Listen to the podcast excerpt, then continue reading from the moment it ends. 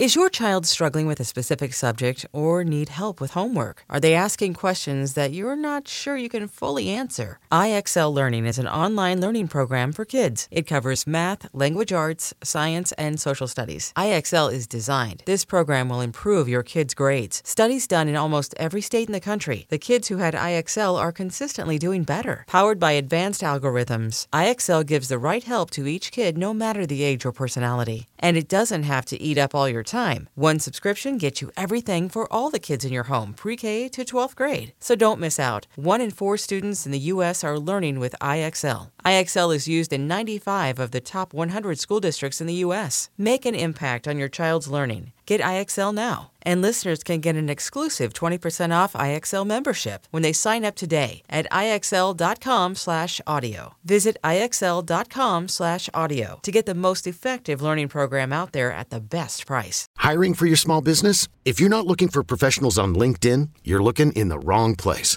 That's like looking for your car keys in a fish tank. LinkedIn helps you hire professionals you can't find anywhere else, even those who aren't actively searching for a new job but might be open to the perfect role. In a given month, over 70% of LinkedIn users don't even visit other leading job sites. So start looking in the right place. With LinkedIn, you can hire professionals like a professional. Post your free job on linkedin.com slash recommend today. Hey, I'm Brett Podolsky co-founder of the Farmer's Dog. We make fresh food for dogs. We started the company when we saw what a huge difference it made in my own dog, Jada, when she stopped eating ultra-processed kibble and started eating fresh, whole food. The Farmer's Dog food isn't fancy. It's just real food delivered to your door in pre-portioned packs. It's better for them and easier for you. Get 50% off your first box at thefarmersdog.com slash podcast. That's thefarmersdog.com slash podcast. Welcome back, Raider Nation mailbag for this Wednesday. He is Mo. I am Scott. We are Silver and Black today, an Audacy original podcast. Make sure you subscribe wherever you get your podcast. Just search Silver and Black today. Turn on the auto download, subscribe. We would appreciate that so much as we roll on with your questions. All right, Mo, we got another one from our good, loyal listener, someone who writes into us all the time. And that is, of course, Gary Harkin, Harkenreader. And Gary's a little bit longer, and he's got some conspiracy theory in his. So we got to get into this one. This will be fun to start out here, segment number two. So he says, Hey, so guys, uh, you know, they freeze their you know what off at the Raiders Steeler game, but I have to tell you, I'm a conspiracy theory person.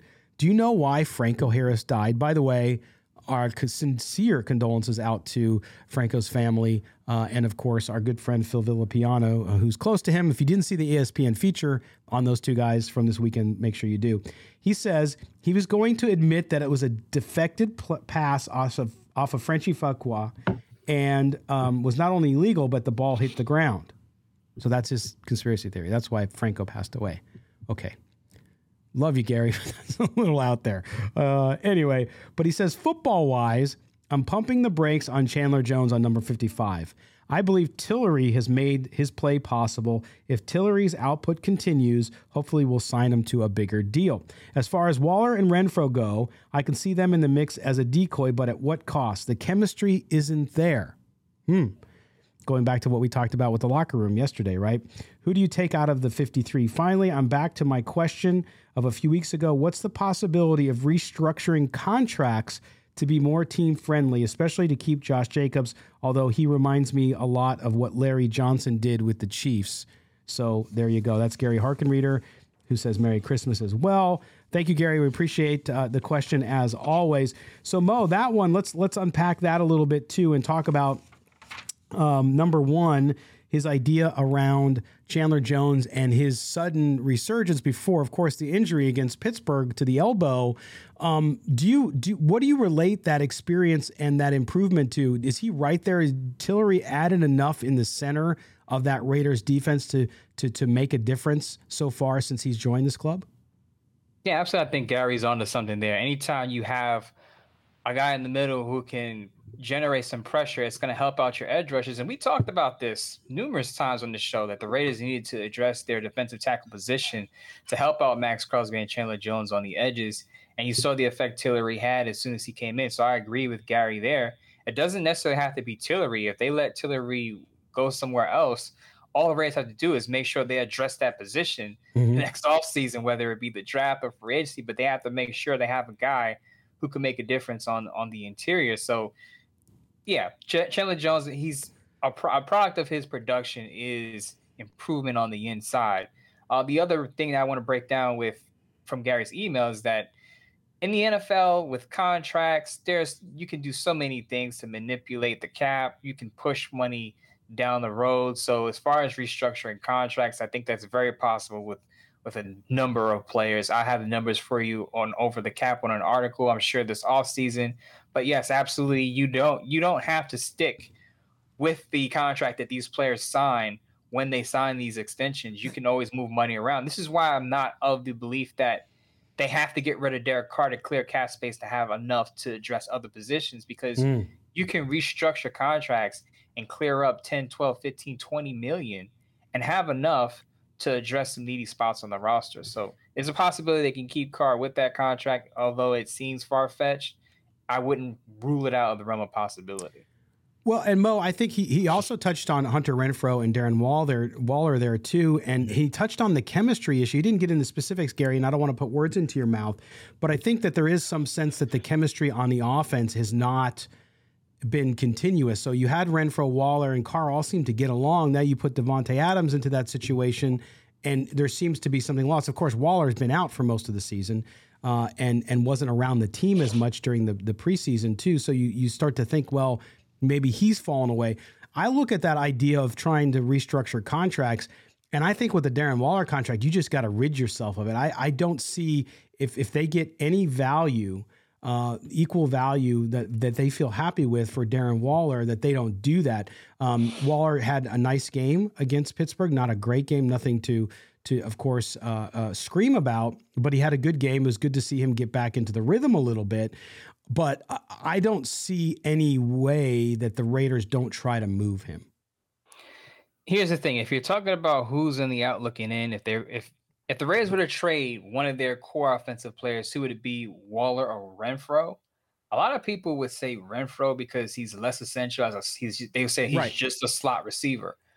I will I'm on the other side of that, and I would say it's Waller simply because of his spotty availability. He's mm-hmm. older than Renfrow, hasn't been as available as Renfrow over the last two years, and he's more costly.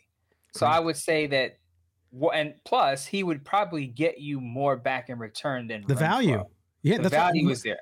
The value's there because you're going to move a guy. You don't just move a guy to move a guy. And plus, Waller's contract is bigger, number one. Number two, mm-hmm. he's going to have more value because of the freakish potential he has when he's on the field.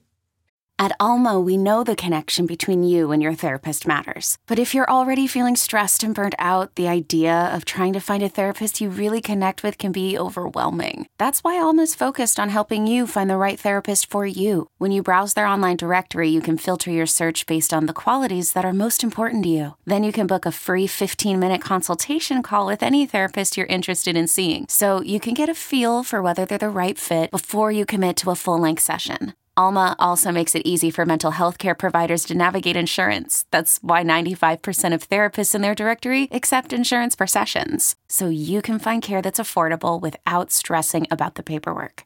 You want to talk to someone, but not just anyone. Alma is there to help you find the right fit. Visit helloalma.com slash therapy60 to schedule a free consultation today. That's helloalma.com slash therapy60 the key when if I'm a GM, the key for me is when trading players, I'm looking at the future. I'm not looking at what the player did two years ago, mm-hmm. three years ago. What is he going to be next year? Two two years, three years down the line, I believe Renfrow can still ascend. Whereas Waller, he is what he is, which is a top pass catching tight end when he's on the field, but he hasn't been on the field that much in the past two years. So I would trade him while he's still healthy. If you're if you're looking at one guy to be on the outlook in, to me, it's got to be Waller because you can get more in return, and the injuries have seemed to caught up have caught up with him. No doubt. All right. Again, thank you for uh, your question, Gary. I appreciate all of it. Uh, okay, let's get on. Here's one now about Josh Jacobs. It says, Mo and Scott, what do you guys think about Josh? What Josh Jacobs said after the Steelers lost? Do you think this points at him not returning next season? Who was he blaming and who was he talking to? Thanks, guys, and Happy New Year. And that is from Lawrence in San Jose, California. Okay, a lot has been made, Mo. We talked about about a little bit yesterday on the show uh, about Josh Jacobs and his frustration coming out and kind of the the soft, I'll call it soft. Uh, it was pretty harsh, but soft call out, meaning no names were named of his teammates and saying that it was BS, that this team couldn't win, that he's working his butt off, and intimated that not everybody is. What if you, after ruminating on this for a few days, Mo, what's your takeaway? What was Josh Jacobs getting at with that post game statement? I, for one, I think it was an emotional response. You got to mm-hmm, understand, mm-hmm. they just lost a tough game on Christmas Eve.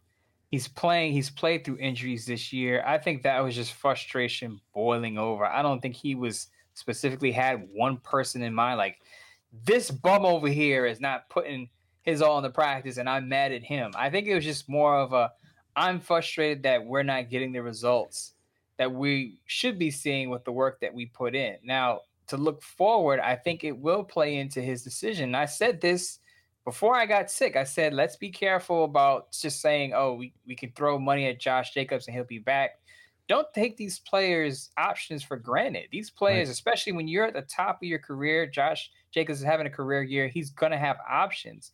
Oh, yeah. And if he feels like the this Raiders team isn't going to win a lot of games at the prime of his career, at the height of his career, he may want to go elsewhere. And I get it from a, a fan perspective, is always, you know, Raider Raider for life and all of this stuff. I'm going to be thick and thin. I'm going to go through it, whether it's bad or good. These players have short career spans, especially at the running back position. You have to strike while you're hot. So I think we have to weigh in. What is he? What is he seeing this Raiders team? versus what is his what are his other options going to be and what other teams going to offer him because I don't think it's a slam dunk that even if the Raiders want him back, I don't think it's a slam dunk that he's going to come back now that he's frustrated because he's seen a lot of losing seasons, a lot of mediocre seasons with with the Raiders in Oakland and now in Vegas. Well, and Mo, you mentioned it yesterday too, which is he not only all the things you just said, but he may wait and see, okay, what's going to happen with this team? Who's going? Who's staying? Mm-hmm. Is there going to be a new quarterback? Is he loyal to Derek Carr? Does he want to play with Derek Carr? If he does, then maybe that hurts his chances if they say goodbye to Carr. If they keep Carr, then maybe it helps. If they don't keep Carr, maybe it helps. We don't know where he stands on that and if and who he's kind of pointing at there. But I think this is where you get to in a season, especially when you're into the last three weeks and you continue to lose games like the Raiders have and seeing frustration with all sorts of different angles here is that guys just finally start they've been professional all year long they've mm-hmm. kept it in house but now as you're nearing the end of the journey that is a long NFL season you start to see people share their frustrations do you remember two years ago? This reminds me so much of when there was a locker room blowout with Nelson Agholor. Oh, remember, oh, yeah. there was a yeah. thing, and Nelson Agholor had a, a, long, you know, speech or diatribe after a bad, uh, uh, I don't want to say a bad season, but a season where the Reds didn't live up to or play up to expectations he felt. I feel like this is a similar situation. Not to say Josh Jacobs is going to leave like Nelson Agholor did, but at the end of the season, to your point, you start to hear these frustrations come out publicly, and you wonder what's going through a player's mind. Is he thinking, okay, I just had a great season as Nelson Agholor did in 2020. Mm-hmm. I just had a great season. Can I go somewhere else where they have a better chance of winning and capitalize on a good contract as well. So that's something to watch out for. It is. We'll see how that all uh, pans out because to me, it, yeah, you don't know what's happening, and we don't know. And I'm not going to try to guess. Like, and I appreciate mm-hmm. the the question, um, uh, Lawrence, but like, I'm not going to guess because that would be to me it would be inappropriate for me to right. guess because I don't know. Now, if we had reports out there that said this, and I think you'll start to see those come out. By the way, we started the we started to see the whispers about Derek Carr's future come out a couple weeks ago, last week in particular. Mm-hmm. Those you can bank on. There's there's some smoke there. There's some fire. Um, as far as what Jacob said and what that says about the locker room, and if there's factions in the locker room, we don't know yet. Uh, and so we'll see, and, and we'll cover it obviously if, if we have something be- between now and tomorrow's show on Thursday. We will do that, but certainly nothing yet. But Lawrence, great question. All right, we're going to take our second break when we come back.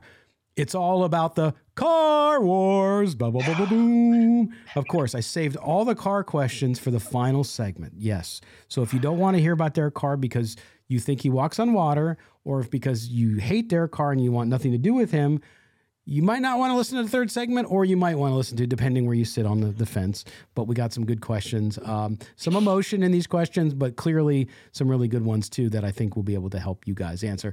You're listening to Silver and Black today, an Audacy original podcast. Don't go anywhere. We coming right back.